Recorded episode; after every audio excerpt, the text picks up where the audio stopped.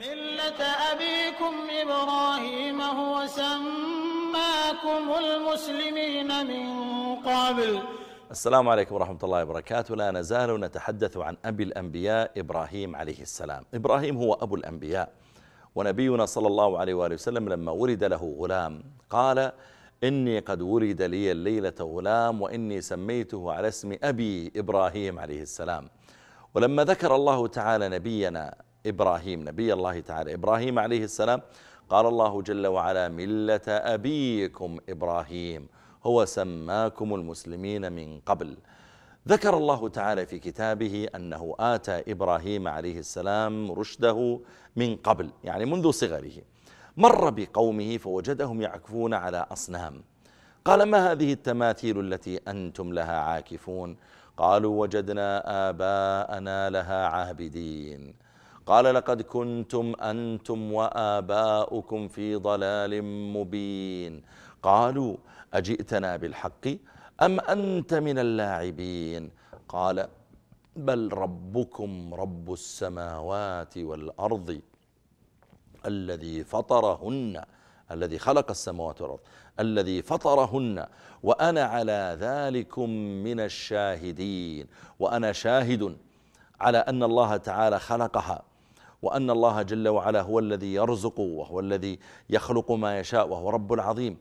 ثم أراد أن يحطم الأصنام في قلوبهم وأن يبين لهم أن هذه الأصنام التي إذا وقع عليكم الضر دعوتموها لتزيل ضركم وإذا, أق... وإذا أجدبت الأرض دعوتموها لتنبت لكم الأرض وإذا توقف القطر من السماء دعوتموها لتمطر عليكم.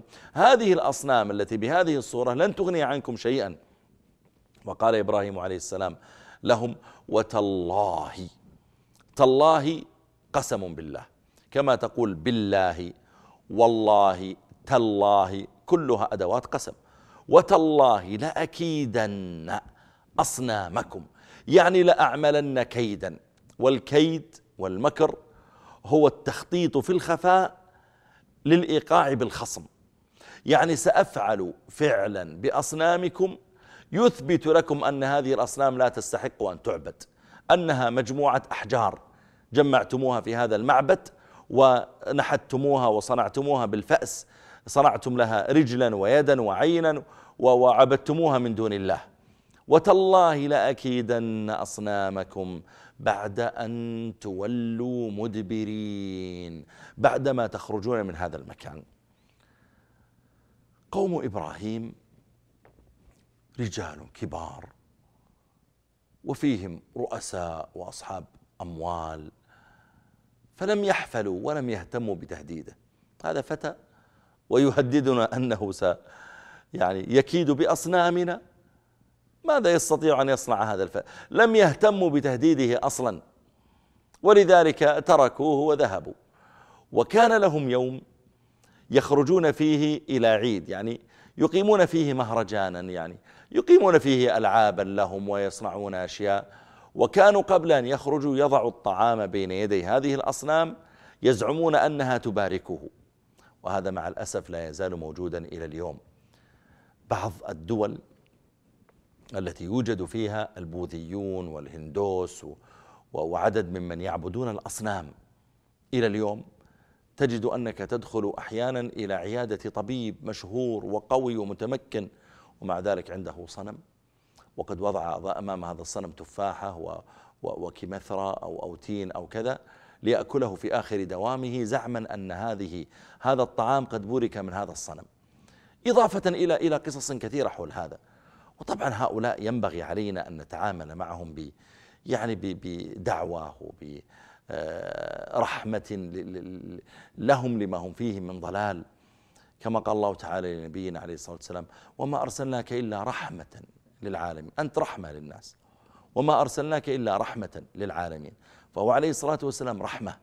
ينبغي أن يتعامل مع هؤلاء نتعامل مع هؤلاء بإنقاذهم مما هم فيه من ضلال.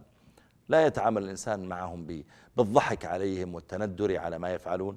هو يرى أنه أن هذا هو الحق. تعال وبين له أنه ليس الحق. حاوره بالأسلوب الحسن الرفيق اللطيف حتى تكسبه. ولذلك قال الله تعالى عن نبيه إبراهيم عليه السلام لما خرج قومه أرادوه أن يخرج معهم كما في آية أخرى فقال إني سقيم أنا مريض ما أستطيع أن أخرج معكم. فلما خرجوا إلى عيدهم قال الله فراغ إلى آلهتهم. وقال الله تعالى في هذه الآيات فجعلهم جذاذا. الجذاذ هي الحجارة المتناثرة كالحجر الكبير الذي تحمله ثم تضربه بالأرض فيصبح حجارة صغارا متناثرة. فجعلهم جذاذا إلا كبيرا لهم لعلهم إليه يرجعون. كانت خطة نبي الله إبراهيم عليه السلام أن يسقط احترام هذه الأصنام من قلوب هؤلاء وأن يسقط تعظيم هذه الأصنام من قلوب هؤلاء. فأن يهين هذه الأصنام ويحطمها لأجل إذا رجع هؤلاء ورأوا الصنم الذي كانوا أمس يسألونه ويطلبونه أن يكشف مرضهم وأن يغنيهم وأن يرد أعداءهم يروه محطما. فيقولون كيف يعني؟ أنت المفترض أن تدفع عن نفسك الضر. ما استطعت أن تدفعه عن نفسك كيف تدفعه عن غيرك؟ كما وقع في عهد النبي عليه الصلاة والسلام آه، في قصة مشهورة لما أقبل نبي الله لما أقبل النبي عليه الصلاة والسلام ودعا الناس إلى الله وبعث إلى آه، إلى المدينة مصعب بن عمير رضي الله تعالى عنه يدعوهم إلى الله بدأ الإسلام ينتشر بين أهل المدينة. فأسلم أربعة شباب هم إخوة. أبوهم هو عمرو بن الجموح رضي الله عنه. وكان عمرو متنسكا متعبدا لصنم.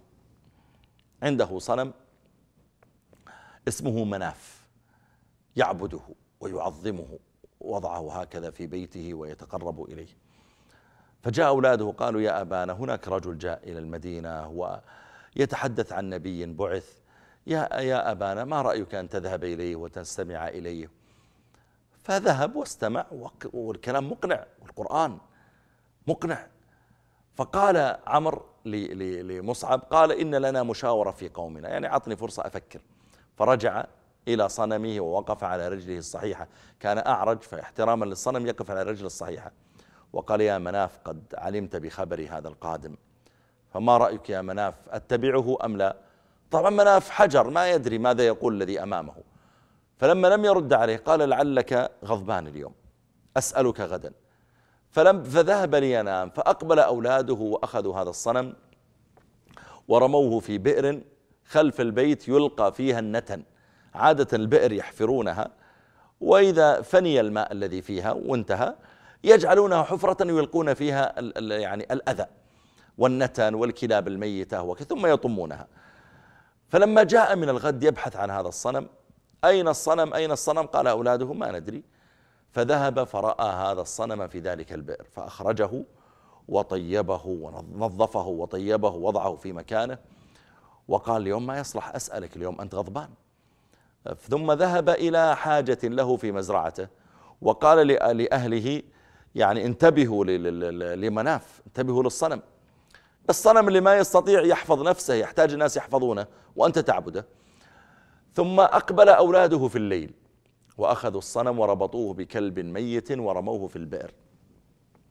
فلما جاء ولم يجد الصنم مكانه قال من عدا على إلهنا؟ من الذي اعتدى على الإله؟ ثم ذهب إلى البئر فرآه مقرونا بكلب ميت فجعل ينظر إليه ويقول والله لو كنت إلها لم تكن أنت وكلب وسط بئر في قرن يعني مقرن أنت وإياه. ثم ذهب إلى مصعب وأسلم. فالذي فعله أبناؤه كما فعل إبراهيم عليه السلام حطموا الصنم في نفسه. وأروه أن هذا الصنم لا ينفع نفسه. كيف ينفعك؟ أسأل الله أن يثبتنا وإياكم على الدين وأن يزيدنا وإياكم هدى وتقا وتوفيقا وأن يصلحنا وأن يصلح بنا.